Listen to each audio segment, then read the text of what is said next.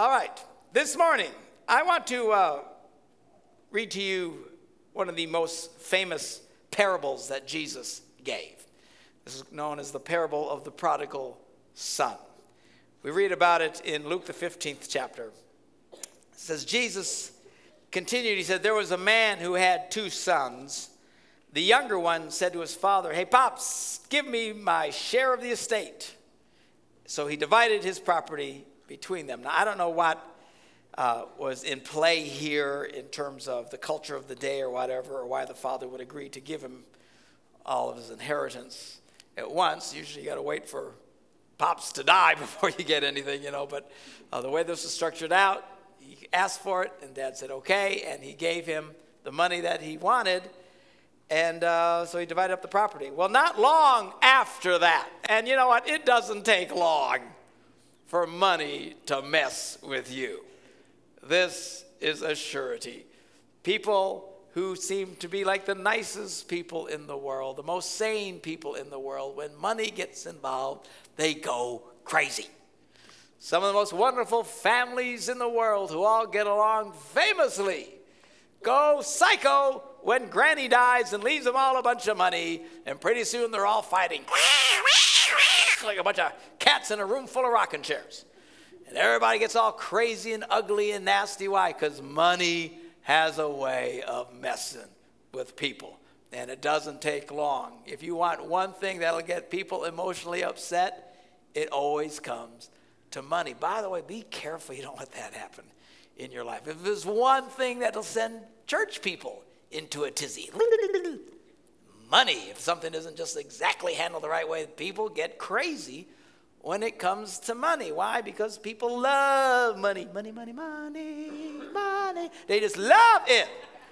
Man, if you're the place where you go crazy, well, I don't love money, yeah, well, how do you react? When the money isn't being touched the way you think it should be or not being shared equally, you get all crazy and psycho and all critical and stuff like that. That's a bad sign. Your heart's way too close to the money. Now, we need to be as responsible as we possibly can with the money, certainly in an organization like this, and we're very open about the money and stuff like that. But heaven's sakes, people, check your medication. Just stay calm.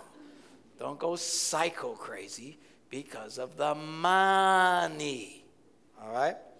So, not long after this, the younger son got together all he had and he thought, man, I got some Jack Jack and I'm out of here. So he took off, set off for a distant country.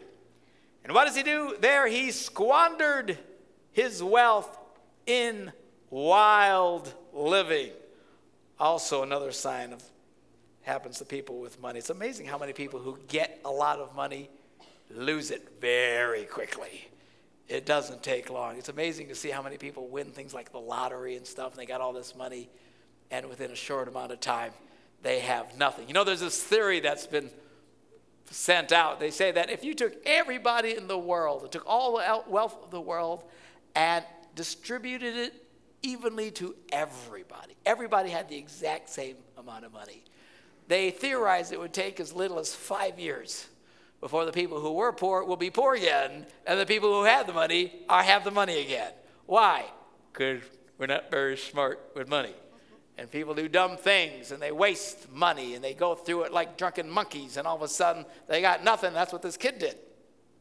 Young man gets all this money, and what's he do? He squanders it all wild parties, man. Women, parties, having a great. And I'll bet you he was extremely popular. I bet you people really liked him a lot. All the so called friends that he had in the world all came around him. Why? Because he was a party waiting to happen.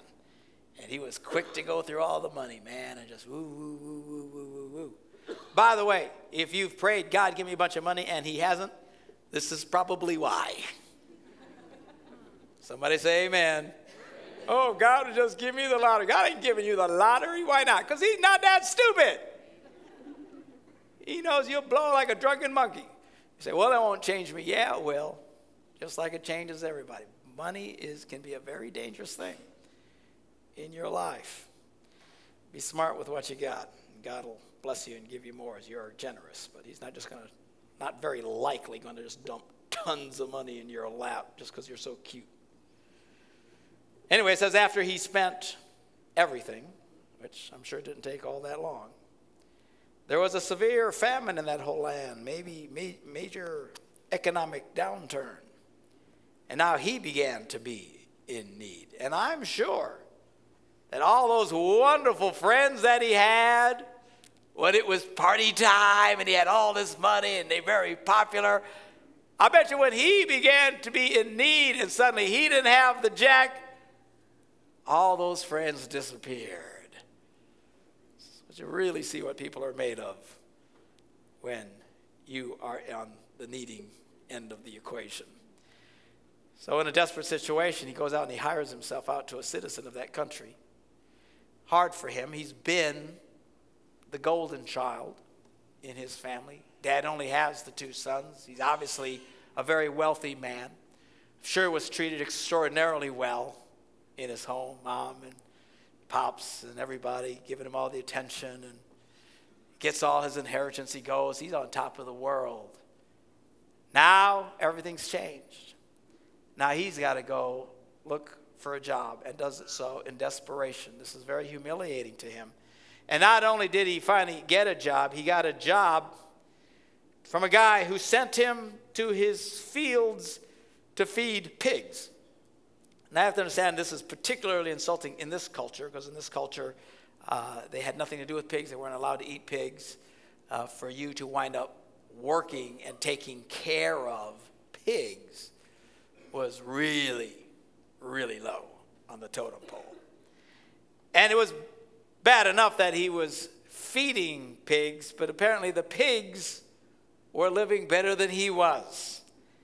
It says that he longed to fill his stomach with the pods that the pigs were eating, but no one gave him anything. He was barely surviving on the income that he had. The pigs were living it up, man. They had all this food. And while he was living high on the hog, now he's envious of the hogs because he's looking at these hogs getting everything they want and able to eat all this, and he starts to envy the very pigs that he is serving. And then Jesus says this when he came to his senses, thank God for that moment in life where people come to their senses. It's amazing what some of us have had to go through before we came to our senses and started serving God. As I look around here this morning, some of you I know, some of you I don't know, but there's some stories out there, Jack, that are just freak you out, man. Have you heard it? Of some of the stuff some of you have gone through. I mean, the relationships, the money that's been lost, wasted, the alcohol, the drugs, the promiscuous living, the horrible, horrible paths so many of us in this room have taken and had to take before we finally came to our senses and thought, what am I doing? I need God in my life, and why you're here this morning, and glad that you're here this morning. But it takes sometimes an awful lot, you know. And sometimes people wonder, you know, why is my life so hard? I'll tell you why. Because God loves you. God loves you enough to knock you upside the head. He loves you enough to stick you in a place where you start looking at pigs and saying, Man, I wish I was like that. That's the love of God in your life. You know the people I feel sorry for? are The people who never get that point. They seem to serve, life is always okay for them. They never really get to a place where they need God. Those are not the people to be envied, I promise you. Those are the people to be pitied the most. The ones that are to be envied is that God has worked enough in your life to smack you upside the head hard enough that you finally come to your senses and realize that you need God in your life. So, anyway, he comes to his senses and he says, Man, this just bites. My translation. so, he says, How many of my father's hired men have food to spare? Man, the guy in the lowest part of the totem pole has all the money. So here I am starving to death. He says, I will set out, I'll go back to my father and say to him, Father, I have sinned. He got this little, this little speech together. He rehearsed it. He rehearsed it well. So I'm going to say, Father, I've sinned against heaven and against you. I'm no longer worthy to be called your son. I'm not asking that you, you put me back in a place of, of being your son. I, would you just give me a job? You know, I, I realize I don't deserve anything. I, could, could, I just, could I just get a job in, in the barn or something? That's, that's all I'm asking. Because he knew how bad he had been. He got to a place where he came to his senses. He humbled himself. Reminds me of another parable Jesus taught in Luke, the 18th chapter, referring to some who are confident in their own righteousness and they look down on everybody else. Jesus told this parable. Two men went up to the temple to pray. One a Pharisee, a very religious man, a holy man, very holy pastor. You know, everybody liked this guy, very religious. And the other was a tax collector. And I have to understand, in this culture, they hated the tax collector. Now, we all probably hate paying taxes and stuff like that, but, uh, but it was much worse than that for these people. First of all, they are an occupied nation. The Roman Empire has occupied them. And anyone who became a tax collector was considered a collaborator with the enemy. They hated these men, considered them traitors to their own nation.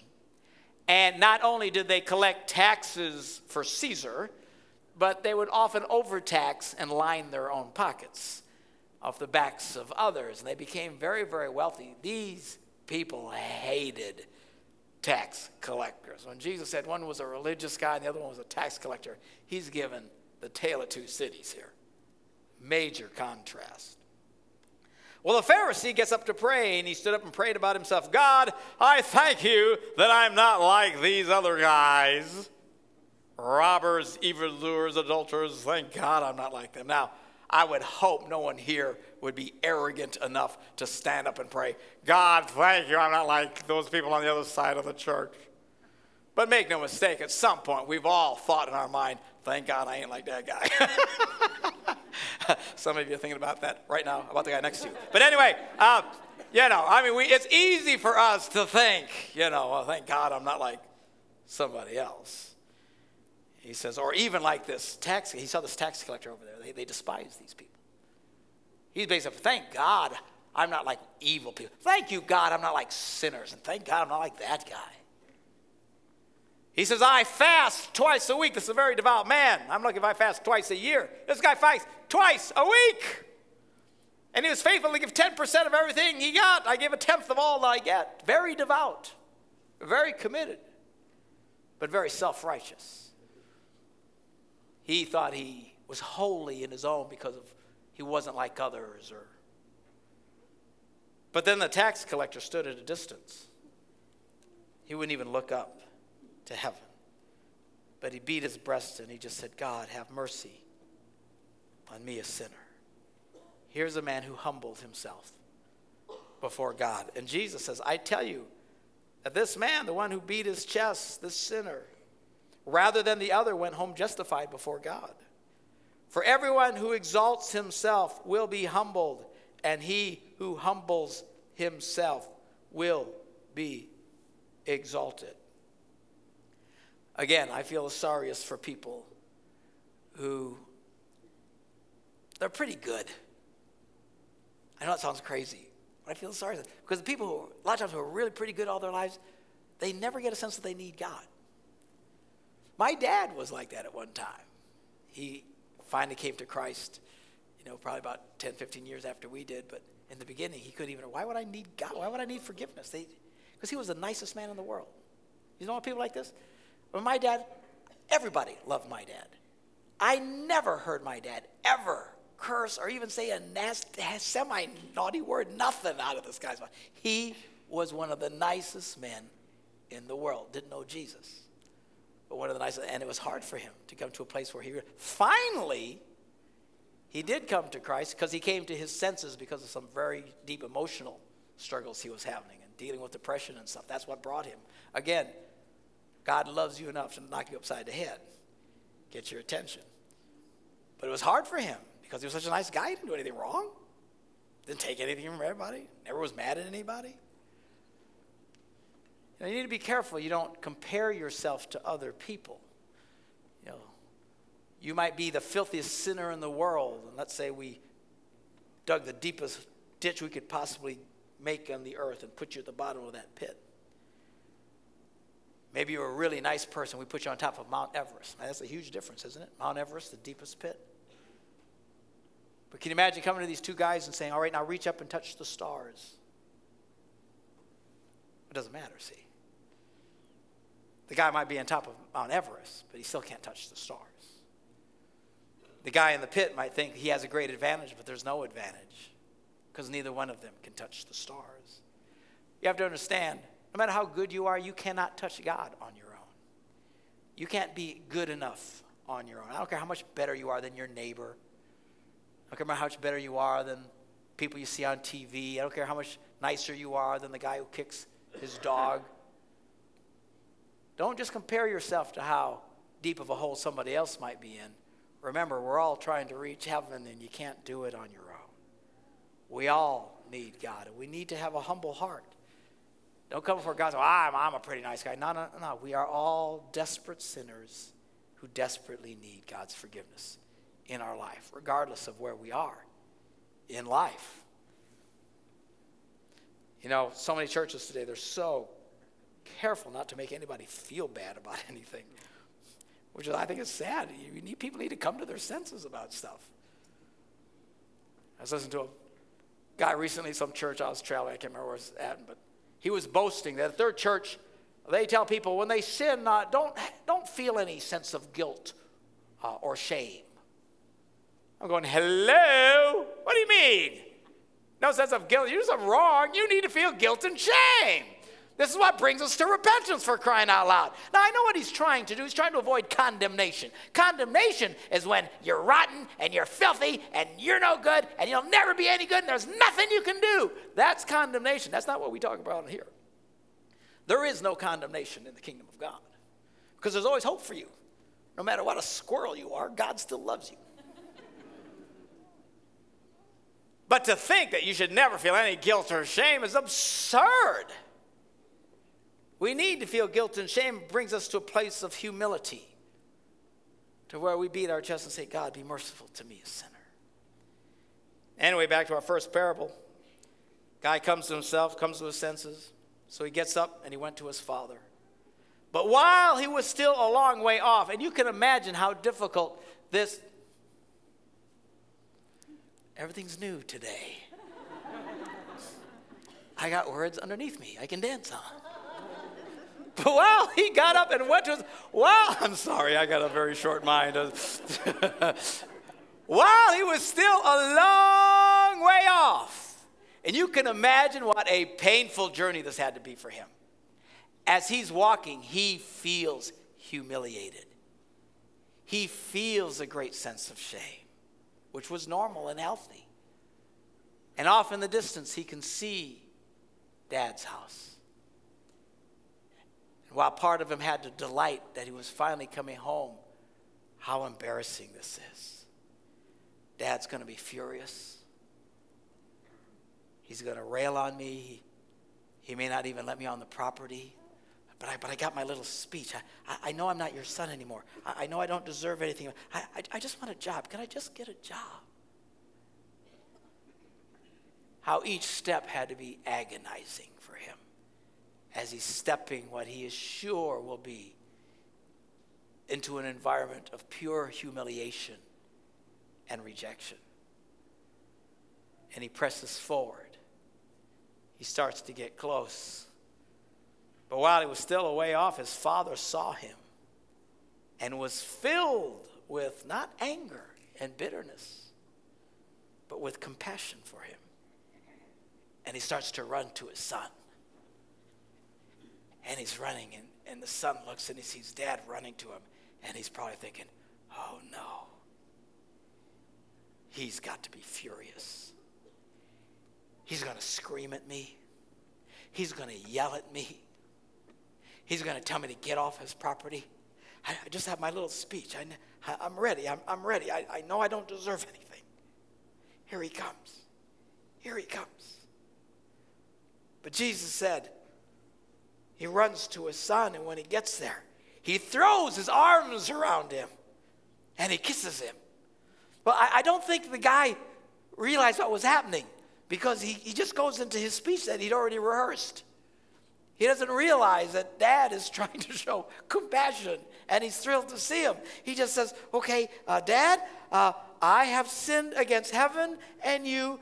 I am no longer worthy to be called your son. And before he can get to the rest of the speech, the father yells to the servants, Quick, bring the best robe and put it on him. Put a ring on his finger and sandals on his feet. And bring the fatted calf and kill it.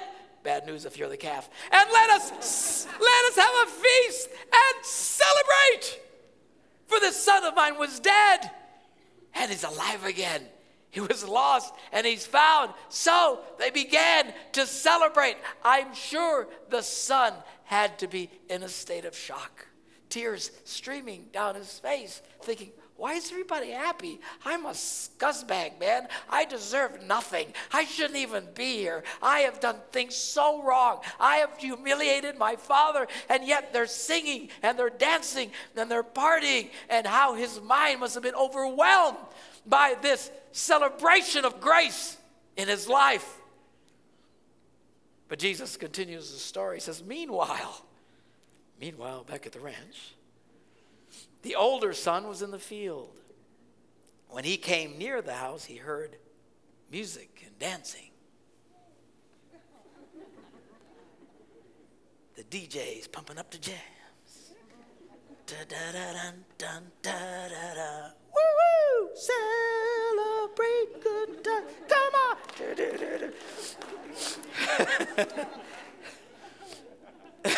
or something like that. I don't know.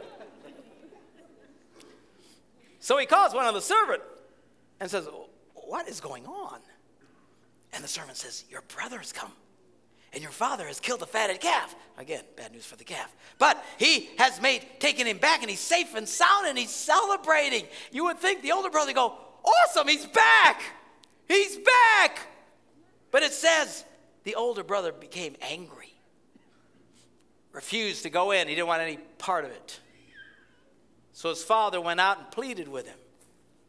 But he answered his father, Look, all these years I've been slaving for you and never disobeyed your orders. Yet you never gave me even a goat so that I could celebrate with my friends. But when this son of yours wasn't his brother, it was son of yours. I remember my mother saying that to my dad, that's son of yours. oh? I just got disowned, you know, whatever son of yours, who has squandered your property with prostitutes, comes home, then you kill the fatted calf for him. My son, the father said, You're always with me, and everything I have is yours. His answer to the son, to the older brother, was, Dude, everything I got is here for you. You can have a party anytime you want. You can celebrate anytime you want. Everything is available to you, but he had not taken advantage of any of it. He just got envious towards the younger brother who's getting all the attention. And make no mistake, this has been true as long as I'm sure the church has been around and why Jesus told the parable this way. But if there's one thing that happens, it's very natural for people who've been in church for a while to start feeling resentful to the new people coming in the church and getting all the attention. This has been like this from the beginning. And Jesus is warning us here don't be like that. People get upset because we're always celebrating the new people coming to Christ and giving them attention and teaching them and training them and stuff like that. And at some point, the older people start feeling there's too much energy going towards the newer people. You know, I, I'm not getting the attention. And one of the classic phrases you hear be careful that you don't talk like this. Be careful to respond to people who talk like this, get in their face, challenge them. But the sure tell sign of the older brother syndrome is the phrase, I'm not getting fed. I'm not getting fed. Listen, older brothers need to start feeding themselves. They need to take advantage of what's there. Look, the reality is if you really grow in your faith, I promise you, at some point, you're going to become aware that what Marky tells you on a Sunday morning for 30 minutes is not enough. You're going to become aware that it's not enough. This is good. This is good for you. You need to start feeding yourself.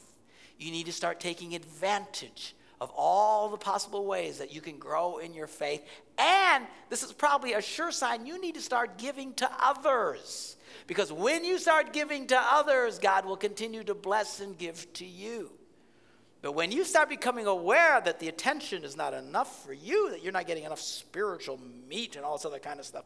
You know, I've been in churches like that. Quite frankly, I can't stand them. These churches that is just all about the believers, and they're always encouraging the believers to grow and they're giving them deep meat and stuff. You know, it's like a little incestuous spiritual circle. They all get blessed, and they're all, oh, oh yeah, God's blessing me, woo! Because nobody comes in new, nobody gets saved. The church never grows. They're just their little holy group. Woo! I don't care about that. I'm not interested in having some little incestuous spiritual group where I'll just get around and just all bless each other. Woo! So I need more. Feed yourself. Grow up. Come on, somebody say amen. amen. Y'all looking at me like a bunch of Presbyterians this morning. Come on, wake up. God bless all the Presbyterians watching on TV right now. they know what I'm talking about. I have a little grandson, Elliot, nine months old, little round guy. Face is round, his cheeks are round, his eyes are round. He's just round. he loves life, enjoys life. But we're constantly paying attention to him. Someone's holding him. It's a nice thing about having a lot of family around. You can always give him off to somebody else. Here, you have him for a while. You have him for a while. He just, he just thinks it's great. Life is good. He has no idea he's inconveniencing everybody. Seriously, no sense about it at all. He just thinks this is normal. This is great. This is fabulous. And we're all giving him all this attention and stuff. It's fine at nine months old, but when he gets to nine years old, it needs to change. When he gets to 19 years old, it needs to really change. If you got a 19 year old and you're still trying to wake him up in the morning and go to work, Bobby, Bobby, Bobby, wake up, Bobby, time to go to You got a kid like that, you need to kick him out of the house. Somebody say amen. But he's my baby. He's my baby. No, he's not. He's a 19 year old slob.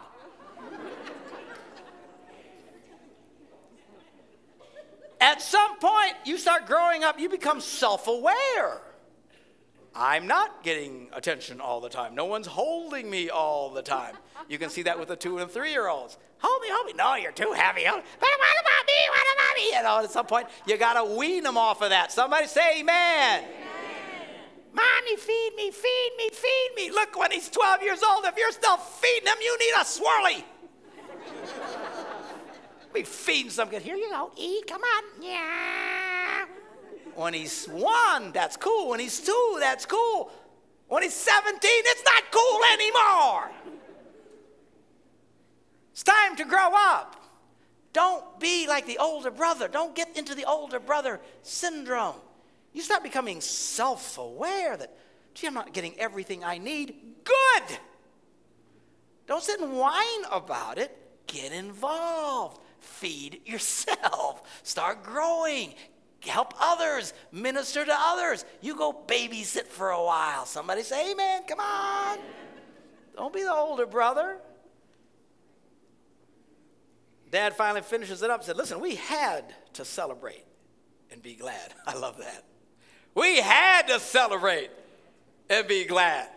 That's why we celebrate in this church. You know, people come in here, it is the first time they're in here. I know it freaks them out a little bit because they come from churches that, you know, you sneak in and you're, shh. It's like God is really ticked. Don't wake him up. if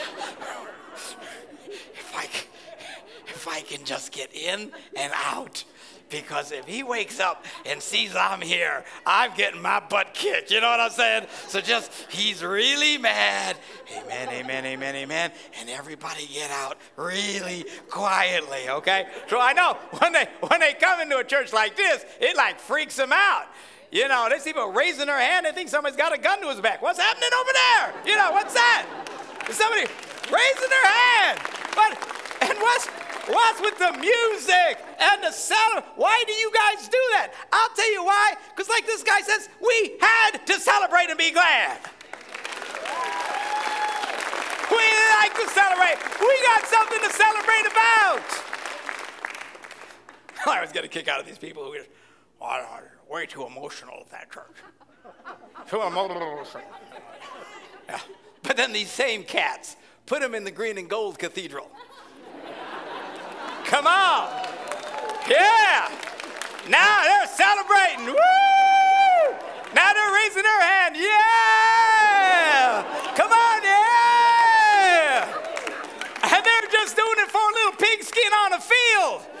Look, I dig that. That's fun. I enjoy that. I'm as crazy as the next guy. I can be in Lambeau Field. You can hear me on the other side of Lambeau Field. Pastor Mark must be here this morning. You know what I'm saying? But when we come to church, what is this religious walk? I gotta be real quiet. No! We got something really to celebrate here because this stuff lasts for eternity. That stuff just lasts for a small time.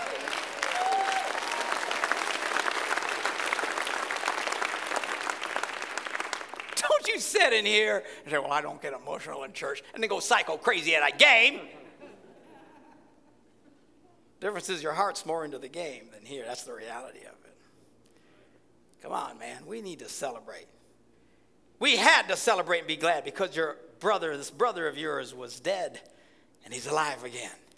He was lost and now he is found. I'm going to invite the ushers to come at this time. The musicians can come back up as we bring the service to a close. Where are you at with this in your life this morning? Maybe you've been coming to church for a long time. Maybe this is new to you. You're still freaking out because people are clapping and stuff, you know. But have you come to your senses? Are you aware of the fact that this morning, man, you need God in your life? Whether you're better or worse than the guy next to you is irrelevant. You might be the guy on Mount Everest, but you still cannot touch the stars. Maybe you're the guy in the deepest pit this morning. Say, God won't have anything. I'm too bad. I'm too right. No, no, no, no, no, no. God loves you. You need not fear him. You might be thinking, he's going to beat me up as soon as I get too close. What you don't understand is the minute you walked into this place, he lit up like a Christmas tree and he's been running towards you. And he just wants to hug you and kiss you. Have you accepted that into your life this morning? We're about to take communion this morning. This is where we celebrate the fact that Jesus Christ died on the cross for our sins. This incredible sacrifice, the body and the blood of Christ, what makes it possible for saint and sinner alike to be accepted into God's presence because of this wonderful thing called grace and forgiveness. I'd like you all to bow your heads in a word of prayer with me. I'm going to pray a prayer and I'm going to ask you to repeat this after me. If you'll pray this prayer and believe this in your life, and maybe this is one of the first times in your life you're coming to your senses, but you realize, man, I need God in my life. If you'll pray this prayer with us and really believe this, God can start to work in your heart and you can start your life of faith this morning. Let's pray this together. Say, Dear Jesus, I believe you are the Son of God and that you loved me so much, you went to the cross and you took my punishment. I ask you to come into my life and to forgive me of my sins. I now surrender myself to you. Amen.